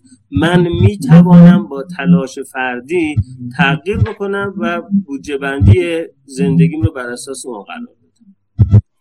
یعنی در واقع شما چیزی که تا جایی که ما می‌تونیم ابتداعا باید خودمون رو درمانده نکنیم. یعنی این حداقل کاریه که ما می‌تونیم بکنیم. اگه نمی‌تونیم خیلی چیزا رو تغییر بدیم حداقل خودمون رو درمانده نکنیم سرمایه گذاریمون رو یه جایی بکنیم که شدنیه. یعنی توی مشکلات نهادی و خیلی چیزای دیگه بتونیم بیشتر یه سری چیزایی رو بپذیریم. آیا حرفتون اینه؟ چون خب این یکم نا... یک کمی همونطور که گفتید نمی‌خواد خوشبینی بدید ولی یکم ناامید کننده نیست اینکه ما از چیزهایی که امید غیر واقعی بهشون داریم ناامید بشیم این خیلی به نظر من اون است که ما باید تا به تحمل پذیرش واقعیت رو داشته باشیم. دوستی نوشتن کتاب وضعیت آخر مورد تایید هست. آی دکتر سرمونجایی بله کتاب خیلی خوبی هست. ممنونم خانم ناهید که نظرشون این بوده که با صحبت های من تغییرات در زندگیشون صورت گرفته. دیگه بله. یه جایی آی دکتر خیلی هاشون خیلی از دوستان گفتن که خود منم برام سواله که اون چیزایی که باید بپذیریم در مورد درونگرایی برونگرایی و چیزایی از این دست و اونا رو چجوری بفهمیم؟ و آیا ریشه ژنتیکی دارن؟ اصلا چقدر قابل تغییرن؟ ببینید وقتی یه چیزی ژنتیکی هست یک ساختار سنگی منجمد متحجر نداره. یعنی جبرهای ژنی ما هم جبرهایی هستن که محدودیت ایجاد می‌کنن ممنوعیت ایجاد نمی‌کنن. مثلا اگر یه آدمی ذریب هوشیش در زمینه یادگیری زبان ضعیفه به این معنی نیست که زبان رو دیگه نمی‌تونه یاد بگیره. ولی به این معنی است که اگر بقیه بچه ها در پنج سالگی در محاور مسلط میشن. اون در نه سالگی هشت سالگی مسلط میشه. اگه بقیه بچه ها دو سال کلاس زبان برن زبان دوم یاد می‌گیرن اون باید چهار سال بره زبان دوم یاد بگیره. اما این محدودیت با توجه به محدودیت منابع ما خب یه محدودیتی است که باید روش حساب باز بکنیم. بخاطر که ما بالاخره توانمون این نیست که انقدر پول نداریم انقدر وقت نداریم انقدر انرژی نداریم که در همه زمینه ها سرمایه گذاری کنیم. بنابراین اولا وقتی که یه چیزی میگیم مربوط به ظرفه یا سخت افزاری است منظور این نیست که یک ظرف شکننده کوچیکی است که دیگه هیچ کارش نمیشه کرد. در درون خود اون ظرف محدودیت ساختاری هم ما امکان جولانی داریم. یعنی آدمی هم که درونگرا هست خیلی فرق می‌کنه که این درونگراییش 90 درصد باشه یا درونگراییش 70 درصد باشه. و در نتیجه باز با محیط مناسب و تمرینات مناسب میزان این محدودیت می‌تواند متمایز بشه. همونطور که یک معلول جسمی حرکتی هم بر اساس فیزیوتراپی و ارز کنم که درمان حرکتی مناسب خیلی محدودیت های حرکتیش برطرف میشه. و ضمنا هر چیزی که میگیم مشکل در سطح ظرف و سخت افزاری هست هم ژنتیک کامل نیست بلکه ژن به علاوه شرایط محیطی که مهمترین اونها شرایط محیط رحم هست در دوران جنینی ما شرایط محیط زایمانی هست و شرایط محیط دوران شیرخارگی ما هست. این باعث میشه که این ظرفه ساخته بشه. یعنی ظرفه از در واقع ترکیب تجارب اولیه و ژن ساخته میشه و بنابراین محدودیت های قطعی ژن ها برای ما می‌ذارن اما ممنوعیت قطعی برای ما نمی‌ذارن. و دیگه اون وقت محدودیت بودجه ماست. بودجه عمر ما بودجه وقت ما بودجه پول ما که باعث این میشه که خب ما در بعضی از جاها کاربردی نیست که برای تغییر سرمایه گذاری بکنیم و حالا با این اوصاف پرسیدن یکی از سوالات من دیده بودم این که گویا مهمترین دانش این دانش اینه که بفهمیم چه چیزایی رو نمیشه تغییر داد و چه چیزایی رو میشه تغییر داد و نوشتن چه معلفایی رو باید ببینیم که بتونیم یه دیدگاه اویدنس بیس داشته باشیم در مورد این. چه کتابی باید بخونیم که اتفاقا این دانش رو به ما بده؟ چه کتابایی؟ ببینید مجموعه علوم رفتاری است که داره روی این کار می‌کنه. یعنی بسیاری از ویژگی هایی که ده سال پیش راجع بهشون فکر می‌کردیم که اینا مثلا مرتبط با اراده هستند حالا معلوم شده که مرتبط با اراده نیستند چرا؟ به خاطر اینکه ما با فنون جدید ارزیابی عمل کرده مغز متوجه شدیم که این آدم قبل از که حتی خودش متوجه بشه چه تصمیمی گرفت در مغزش تصمیم ساخته شده و خودش در کسری از ثانیه دیرتر از زمانی که مغزش در واقع نرم افزار ثبت می‌کنه که تصمیم گرفته شد خودش دیرتر متوجه میشه که تصمیم گرفته شد. در نتیجه این میزان اینکه کجا ما می‌تونیم تغییر کنیم کجا نمی‌تونیم تغییر کنیم این بیس روانشناسی علمی این هست. و در نتیجه من نمی‌تونم شما یک کتاب بخونید این رو متوجه میشید. مجموع جریان علوم رفتاری جریان یک علم با تمام اختلاف نظرها و مباحثات و مناظراتی که داره صورت می‌گیره داره هی سعی می‌کنه این چارچوب بندی رو روشنتر بکنه برای ما. در نتیجه یک کتابی که مثلا بخواد این رو به ما بگه و ما اونو بخونیم و بدونیم آها حالا من می‌دونم همچی چیزی وجود نداره و حتی در واقع این دانش هم چیزی که 20 سال پیش می‌گفته الان تجدید نظر شده. مثلا یه موقعی یه تحقیقاتی نشون داده بود که آدمایی که در یه قرعه کشی در یه لاتاری یه پول خیلی گنده برنده میشن در دراز مدت شادکامی زندگیشون بهبود پیدا نمی‌کنه. در کوتاه مدت شاد میشن. در حالی که بعدا که باز با حل و فصل متدولوژی و خطاهای متدولوژی اون تحقیق این تحقیق رو تکرار کردن الان باز به این نتیجه که چرا؟ بردن یه پول گنده در لاتاری در دراز مدت هم میزان شادکامی ما رو افزایش میده. در نتیجه شما اگر تا ده سال پیش از من میپرسیدید من پاسخم یه چیز دیگه بود. ولی الان اگر از من بپرسیم پاسخم یه چیز دیگه است بخاطر اینکه خطاهای متدولوژی که اون مقالات رفت شده در حجم اطلاعات وسیعتر این مقایسه انجام شده. الان نتایج متمایزه. و این ویژگی دانش دیگه یعنی ویژگی دانش اینه که ما داریم تلاش می‌کنیم که بفهمیم چنین کتاب مقدسی در دانش وجود نداره که من بگم رجوع کنید به کتاب مثلا اصل انواع داروین یا رجوع کنید به کتاب سرمایه مارکس یا کتاب در واقع سه مقاله در نظر جنسی فروید جواب پرسشتان را خواهید یا همچین چیزی وجود نداره حالا البته آره طبعا یه کتاب نیست و این چیزی که شما میگید یه سیر دانشه که داره تغییر می‌کنه. من باز مسئله رو میارم خیلی انزمامی تر می‌کنم. و اونم این که خب من آدم عادی که نمی‌تونم این سیر دانش رو فالو بکنم برای اینکه بتونم بفهمم چه چیزایی رو نمی‌تونم تغییر بدم و چه کارایی نمی‌تونم بکنم همچنان این سوال برای من باقیه. من این دانش رو از کجا باید پیدا بکنم؟ و آیا باید به عنوان مصرف کننده خیلی دور از قلمروهای علمی بگم که خب حالا یه سه چیزایی رو می‌تونم تغییر بدم یه سه چیزایی نمی‌تونم. برگردم به کامن سنس به تلقی عرفی. همونطور که یکی از دوستامون گفتن ناامید بشم یا راهی این به این دارم. قطعا خیلی از کسایی که از فایل ها و صحبت شما استفاده می‌کنن اینو از شما می‌گیرن. اما اگه بخوایم یه رویکرد نظاممندتر داشته باشیم به عنوان فردی که حالا توی حوزه علوم رفتاری هم نیست چه کار باید کرد؟ میگم یکم سوالم تکرار دارم می‌کنم ولی می‌خوام روش پافشاری بکنم.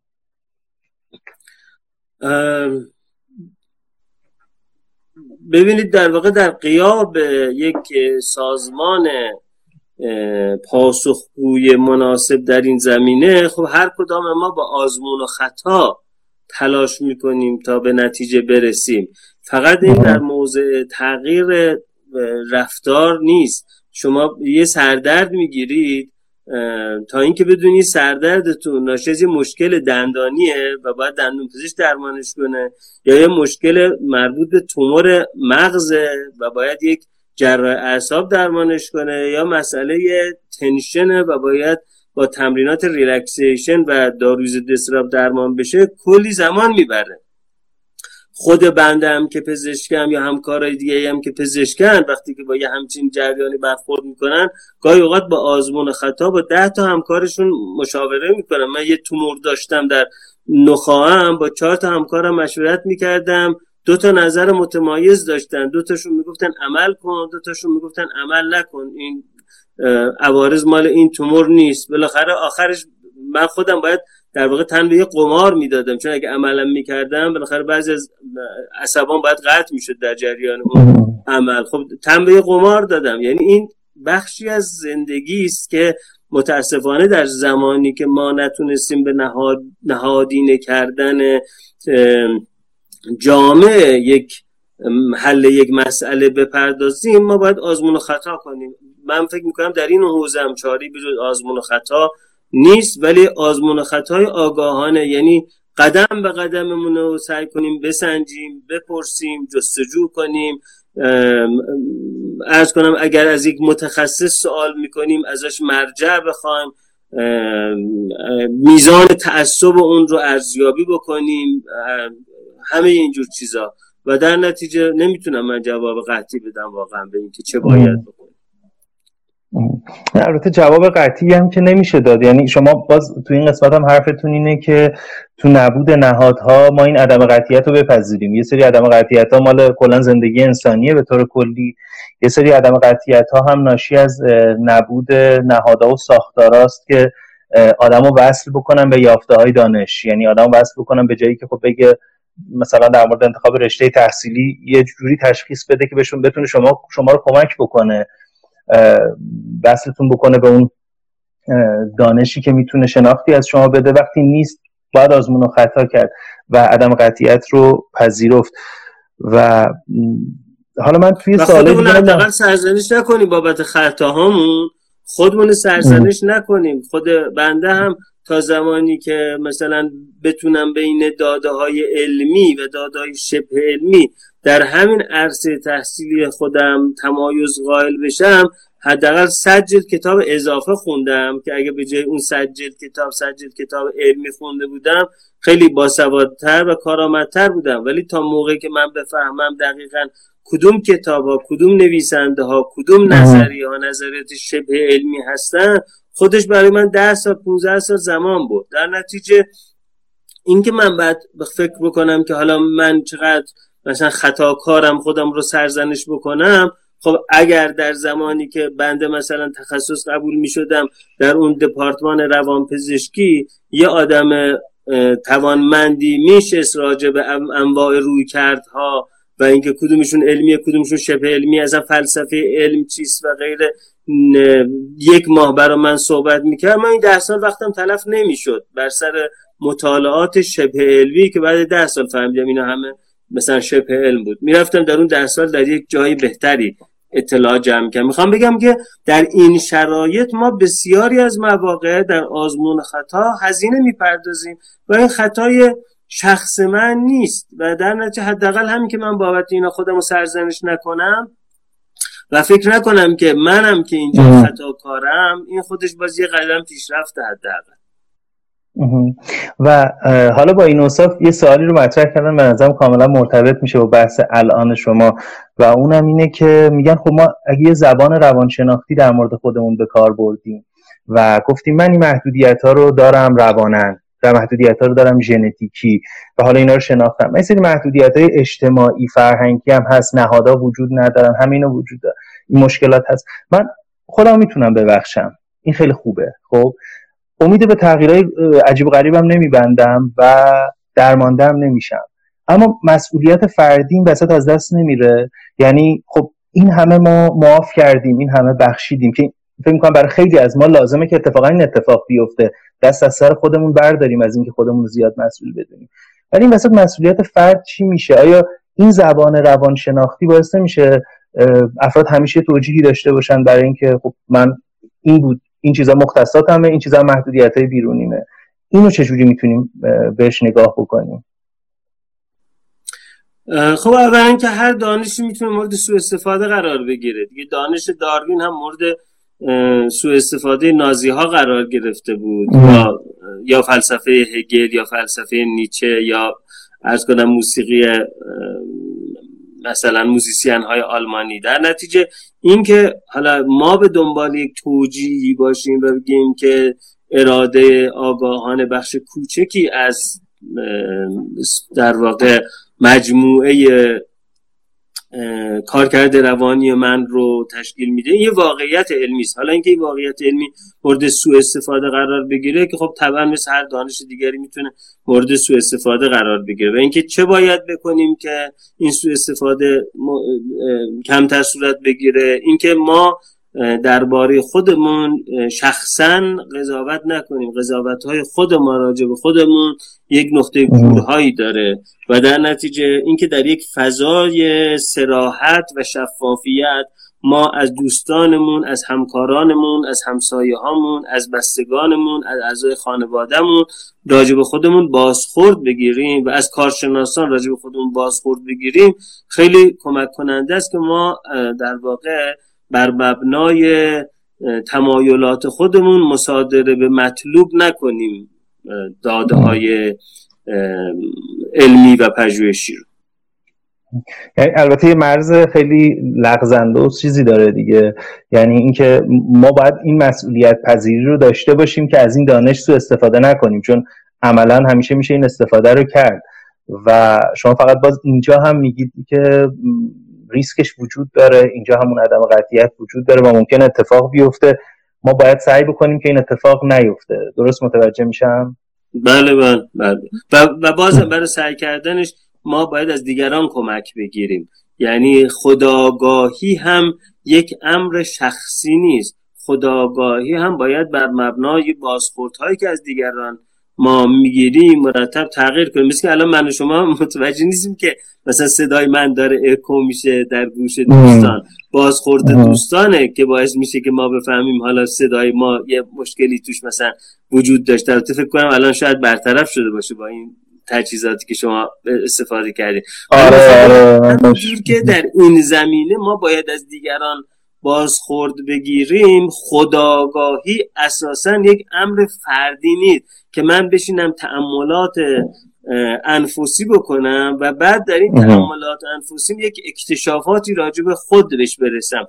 خود در تعامل خودش رو نشون میده در کار خودش رو نشون میده. یعنی شما با 20 نفر آدم حتی یه سالم که بشینید راجع به خداگاهی صحبت کنید وقتی یه پول بذارید وسط یه کار بذارید وسط اون موقع می‌بینید که خیلی اکتشافات جدیدی راجع به آدم ها پیدا می‌کنید. به خاطر اینکه تا اون موقع که راجع به خودشون حرف می‌زدن یه چیزی می‌گفتن حالا که میگیم که آقا این بارو کی گوششو می‌گیره اون موقع می‌بینید یه رفتار دیگه می‌کنن. در نتیجه خداگاهی هم با تعامل اجتماعی قابل افزایشه. پس اینکه من بشینم با خودم بگم حالا فلان فلان چیز بس در اختیار من نیست این هم خیلی می‌تونه مورد خودفریبی قرار بگیره و همونطور که اگه من بگم فلان چیز در اختیار من هست. یعنی من می‌توانم این کار را بکنم. بعضی از آدم فکر می‌کنن مثلا می‌توانن با اراده سیستم ایمنی خودشون رو تقویت بکنن یعنی اگر سیستم ایمنی من فلکسیبیلیتی داره قابلیت تقویت داره اما این قابلیت تقویت اینجوری نیست که من بشینم اراده بکنم مثلا ایمون گلوبولین ای خودم رو مجسم بکنم که دارن میان بالا میان بالا میان بالا سرشار میشن بعد سیستم ایمنی من مثلا بهتر بشه. من برای اینکه سیستم ایمنیم رو روش کار بکنم نیاز به این دارم که دانشم رو از یک ایمونولوژیست بگیرم از یک اپیدمیولوژیست بگیرم از یک متخصص تغذیه بگیرم و غیره. در خداگاهی هم بله اگر خداگاهی هم یک امری باشه که ما در تنهایی بشیم راجع به خودمون تعمل بکنیم و سفرهای انفسی بکنیم خیلی وقت ما دوچار خودفریبی میشیم. حالا گاهی خودفریبی در جهت خود بزرگی نیست گاهی خودفریبی در جهت خود کوچیک نیست گاهی خودفریبی در جهت در واقع بار مسئولیت بزرگ بر دوش گرفتن گاهی خودفریبی در جهت در رفتن از زیر بار مسئولیت. آقای دکتر من حالا قبل از اینکه جنبندی بکنم می‌خوام با یه سوال بحث رو به پایان ببریم. اگر شما موافقید همچنان ادامه بدیم ادامه بدیم. اگر نه من قبل از اینکه جنبندی بکنم شما تو سوالات سوال سوالی رو دیدید که به نظرتون من باید میپرسیدم و نپرسیدم؟ تمرکز و حافظه است. یعنی دوستان پرسیدن مثلا اگه کسی مشکل تمرکز داره این مشکل مشکل نهادی است یا مشکل فردی است؟ ببینید توی آمریکا یه موقعی متوجه شدن که هر دهه‌ای که میگذره تشخیص attention deficit hyperactive disorder یا اختلال بیشفعالی و کمبود تمرکز داره دو برابر میشه. خب یک مسئله این بود که الان تشخیص ها بهتر شده. یک مسئله این بود که شاید مدارس دارن در جهت خلافی حرکت می‌کنن و اون جهت خلاف این هست که هی دارن حجم درس هایی که تئوریک باید حفظش بکنن بیشتر می‌کنن و در نتیجه این کنکورها و این رقابت ها و این در واقع کتابخانه سیار ایجاد کردن باعث میشه که بیشتر دانش آموزان هی بیشتر تشخیص ناتوانی دریافت کنن. یعنی می‌خوام بگم که حتی تشخیص یک بیماری هم باز بخشش برمیگرده به نهادها. یعنی سلامت روان برای این میگیم زیستی روانی اجتماعی است. برای اینکه بخشی از تشخیص های ما تحت تاثیر این قرار می‌گیره که چه بار شهروندی و چه بار شغلی و چه بار تحصیلی و چه بار استرس رو دوش یه نفر بذاریم. اگر این بار استرس سنگین باشه این آدم مریض میشه. اگه این بار استرس سبک باشه این آدم یه آدم متعارفه.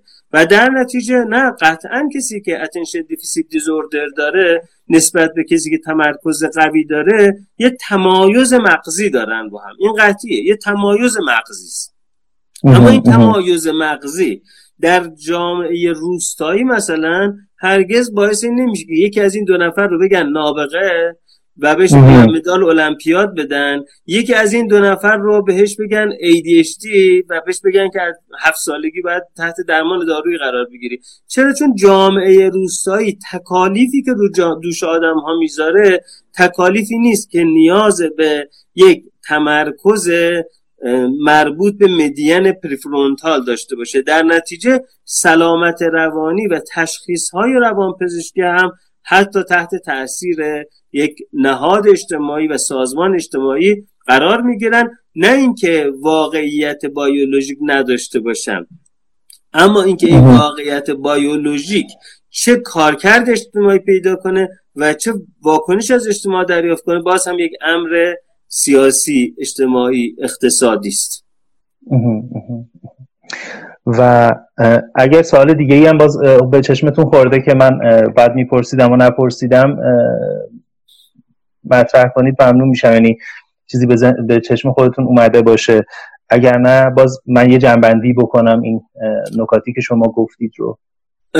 چون اون اشاره که کردم به مدیتیشن و باورهای درست و غلط راجع مدیتیشن دوستی سوال کردن راجبش یه فایل صوتی که من راجع مدیتیشن یه, رو 20 دقیقه صحبت می‌کنم توی کانال تلگرامم تو فایل به عنوان فایل صوتی و توی سایت هم هست. دوستان میرن می‌تونن برن اونجا. اون صحبت من راجع به مدیتیشن رو گوش بکنن که اون مطلبی که من یک اشاره اینجوری کردم دیگه یه ذره جامع تر اطلاعات به دست بیارن.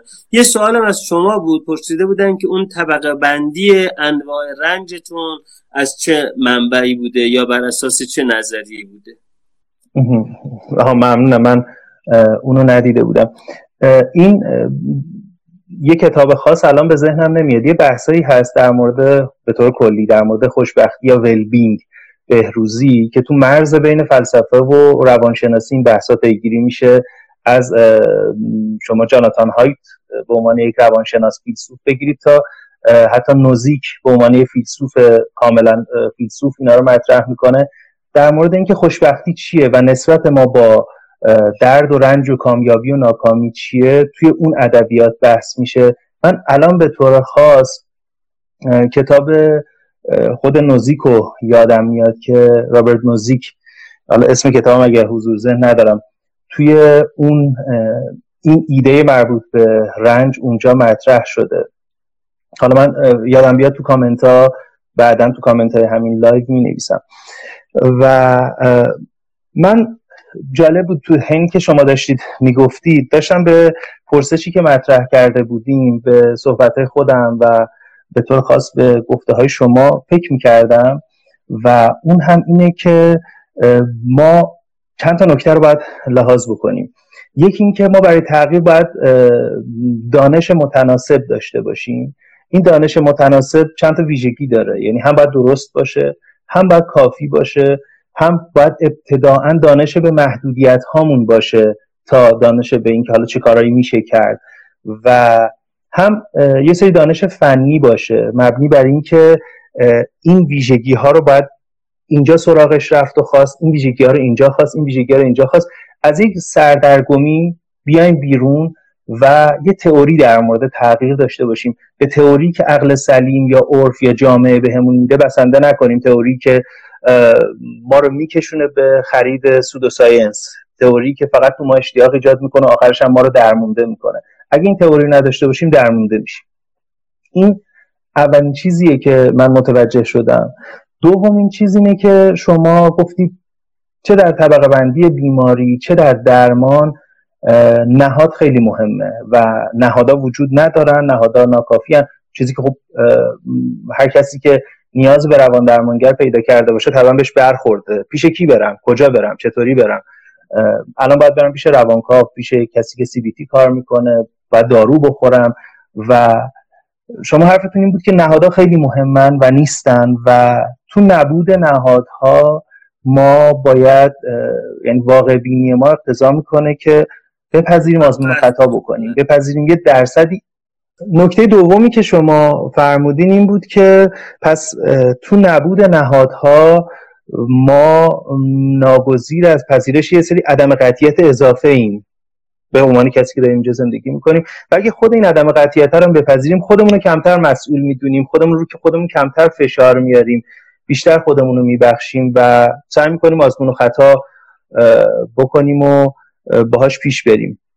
فکر کنم این دوتا نکته های اصلی بود که شما گفتید. یعنی یکی دانش با جزئیات در مورد تغییر یکی پذیرش ناکافی بودن نهادها و اینکه تو این وسط ما به عنوان فرد باید چیکار بکنیم؟ و در مورد خداگاهی هم نکاتی رو گفتید. من با یه, با یه سوالی که یکی از دوستان پرسیده بودن که سوال باز خیلی خیلی انزمامیه و خیلی روزمره است. می‌خوام بحث و پایان بدم و از شما بپرسم.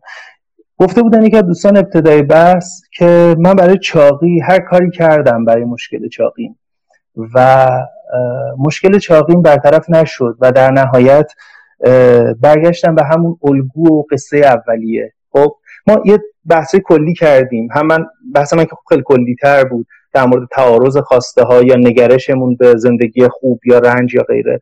بحث شما که دقیق تر بود. اما بازم یه نگرش کلی داشت. می‌خوام یک اتفاق اینطوری رو در نهایت یه نفر می‌پرسه که خب من رفتم و همه اینا نشد. و من چه کار باید بکنم؟ می‌دونم پاسخ سرراستی وجود نداره. ولی می‌خوام با این کل چیزایی که گفتیم یه چشم اندازی یا نگرشی به کسی که این سوال پرسیده بدیم چی میگیم؟ کسی که همه راه ها رو رفته دوباره برگشته به مسیر قبلی و درمونده شده. خب ببینید اینجا یکی این که این اینکه من همه راه ها رفتم نشد نشون میده که در ایشون یه تفکر صفر صد وجود داره. یعنی ایشون یه چیز رو تحت عنوان بدن ایدئال و وزن ایدئال نسبت به قد بادی مس ایندکس ایدئال تو ذهنشون قرار کردن. وقتی دیدن به اون نمی‌رسن دیگه رهاش کردن. بنابراین یک مشکل اینه. بالاخره آدمی که وزن ایدئال برای 60 کیلوه این خیلی فرق می‌کنه که حالا که وزن 60 کیلو نداره 90 کیلوه یا 105 کیلوه. این دو تا هم خیلی متفاوته. هم برای زانوش متفاوته هم بر قلبش متفاوته هم برای روابطش متفاوته. بعضیا میان تلاش می‌کنن میرن میرن میرن میرن مثلا به اون 60 کیلو برسن به 70 کیلو می‌رسن می‌بینن هر چی تلاش می‌کنن هی جلو میره عقب میره بعد میگن نشد این یک. دومی که گاهی ما دنبال یک کلیدایی هستیم که یک در بسته رو باز کنه. ما بریم تو تمام. در حالی که گاهی اوقات دانش تغییر به ما میگه که ببین شما با توجه به این ویژگی های متابولیسم بدنه برای اینکه این اضافه وزن رو نداشته باشی اساسا باید سبک زندگی تغییر کنه. یعنی اساسا باید فلان غذا فلان غذا فلان غذا فلان نوشیدنی فلان نوشیدنی رو نخوری. اساسا باید بعضی از مهمونی ها رو اساسا باید بعضی از مهمونی ها رو ندی. خب در نتیجه این که به ما بگه ببین تو داستان زندگی اگه قرار اینجوری باشه دانش تغییر میگه تو باید سبک زندگی عوض بکنی. نه اینکه الان مثلا شش ماه بری این درمان یک سال بری این درمان چهار هفته بری اون مثلا رژیم ویژه دکتر ایکس رو مثلا بگذرونی و غیره. در نتیجه اینجا یک اگر تفکر صفر صد روشون بذارن که نه دوم به جای راهکارهای معجزه آسا به راهکارهای علمی دائمی اما نسبی و تغییر دائمی سبک زندگی بپردازن خب بعد می‌بینن که اون وقت نمیشه گفت که به همه راه ها رفتم به نتیجه نگرفتم. می‌تونن بگن که همه راه های معجز آسا را رفتم و نتیجه معجز آسا نگرفتم. حالا فهمیدم از راه های غیر معجز آسا به نتیجه غیر معجز آسا باید بسنده کنم. چه تعبیر خوب و دقیقی. یعنی فکر کنم خیلی از صحبت های شما رو همین تعبیر آخرتون جنبندی می‌کنه. در واقع راه های علمی با یه نگرش نسبی و واقع بینانه. یعنی ما خیلی مواقع انتظارمون از تغییر ابتداعا اصل مسئله ماست. یعنی انتظاری که از تغییر داریم اصل مشکل ماست. و ما اینو بیاریم تو لاین نگاه علمی یکم عدم قطعیت بهش اضافه بکنیم یکم نسبی ببینیم ماجرا رو و واقعی تر تغییر رو بخوایم. احتمالا خیلی اتفاقات هم می‌تونه برامون بیفته. بعضی سوالاتی که دوستان می‌پرسن مثل همین سوالی گفتن عقده اودیپ چیست و اینا. از بحث دور میشه که من یه تردید دارم مثلا خیلی از سوالات رو مطرح بکنم. اگه نکته پایانی دارید آقای دکتر بفرمایید. اگر نه که من خیلی دیگه خستتونم کردم خیلی طولانی حوصله کردید و لطف کردید. من فقط این جنبندی بکنم این که درسته که با فهمیدن این که من به تنهایی در مقابل بسیاری از تغییرات عاجز هستم یکی از دوستان گفتن شما خوندید که آیا بار مسئولیت ما کم نمیشه؟ من فکر می‌کنم بار مسئولیت ما در یک حوزه کم میشه اما بار مسئولیت ما در حوزه دیگری زیاد میشه. اون دو حوزه که بار مسئولیت ما اینه که ما برای حل مشکلات جمعیمون باید نهاد سازی بکنیم. و باید نهادهای موجود رو نقد بکنیم و باید در حد توانمون به شکل جمعی در تصحیح نهادهای موجود اقدام بکنیم. بنابراین مسئولیت جمعی ما زیاد میشه از یک محله تا یک دانشکده تا یک شهر تا یک کشور ما باید مرتب در حال نهادسازی باشیم و بدونیم که این درد مشترک هرگز جدا جدا درمان نمی شود. فقط هم مسئله مسئله ملی ما نیست. مسئله جهانی هم این گونه است. یعنی در سطح جهانی هم بسیاری از نهادها نا... کارآمد هستند. باز باید اون نهادهای ناکارآمد در سطح جهانی مورد تصحیح قرار بگیرن. بنابراین ما کلی کار داریم باید برای کردن. کلی مسئولیت داریم ولی اون مسئولیت انجام درستش منجر به این نمیشه که طول عمر شخصی من بهتر باشه وزن من بهتر باشه یا بچه من کنکور قبول شه. منجر میشه که وضعیت جمعی گونه بشر بهتر بشه و این که وقتی راجع به خود صحبت می‌کنیم منظورم همین خود محدودی با در این قد و قامت یا در این خانه. این یکی از چیزهایی است که منجر میشه که ما ناامید بشیم. واقعا من در این ده سال پنج سال دو سال یه سال 20 سال باقی مونده عمرم به چقدر دستاورد می‌خوام برسم. اما اگر فکر بکنم که مسیر میلیون ها نفر آدم هزاران نفر آدم صدها نفر آدم می‌تواند بهتر بشه با تلاش درست امروز من و خود رو در این خود محدود چند وجبی محدود نبینم اون وقت می‌بینم که خیلی کار دارم برای کردن خیلی هم امید دارم برای نیه کارهای موثری بتونم بکنم. و ارز کنم که بار مسئولیت کمی رو دوشم نیست که حالا بخوام در واقع از دانش استفاده کنم برای اینکه از اون بار مسئولیت در برم بگم کاری نمیشه کرد. من می‌دونم که برای 20 سال آینده یعنی در طول عمر من در ایران تغییر بزرگی رخ نخواهد داد اما این منجر به این نمیشه که من دست از تلاش برای تغییر دادن آنچه در این جامعه وجود داره بردارم. یعنی در واقع یک ناامیدی واقع بینانه در ساحت تحلیل سیاسی ژئوپلیتیکی دارم اما در این حال یک امید در ساحت بشری و قایت های بشری دارم. این چیزی که شما اینجا گفتید این بود که مسئولیت فردی ما تا حدی کم میشه. بار از رو دوش ما تا حدی برداشته میشه. هرچند چنانکه که من گفتم تو هر فضای سیاسی اجتماعی میشه تغییراتی رو داشت. اما مسئولیت اجتماعیمون زیاد میشه. دوستان به طبع این صحبت ها چندی بار نوشتن که ما ناامید شدیم.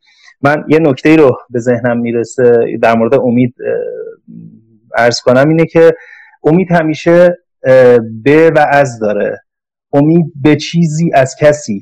خب ما بله اون تصویر واقع بینانه که شما ارائه می‌کنید ما رو امید ما به چیزهایی رو از کسانی ناامید می‌کنه. اما به چیزهای دیگری از کسان دیگری ما رو امیدوار می‌کنه و انگار توی یک روایت واقع بینانه همین هست. یه سری ناامیدی ها و یه سری امیدها. مثلا اینه که کجا سرمایه گذاری بکنیم. توی تغییرم قصه همینه.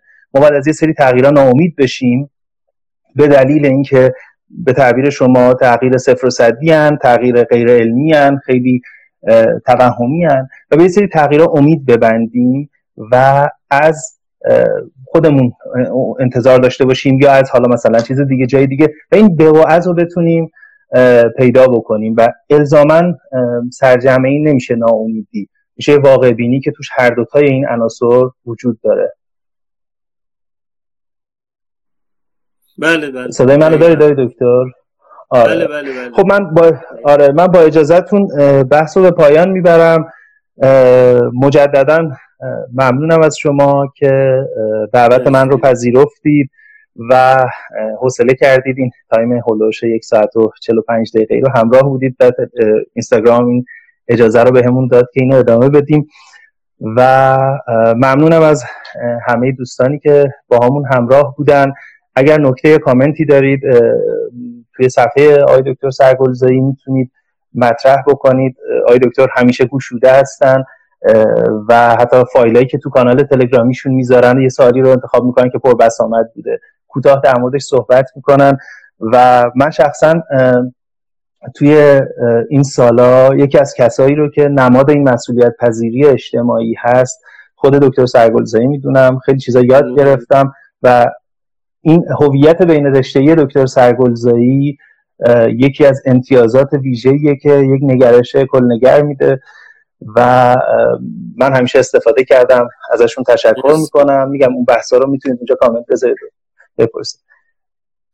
مرسی. خیلی متشکرم. مرسی. خواهش می‌کنم. شبتون بخیر آقای دکتر.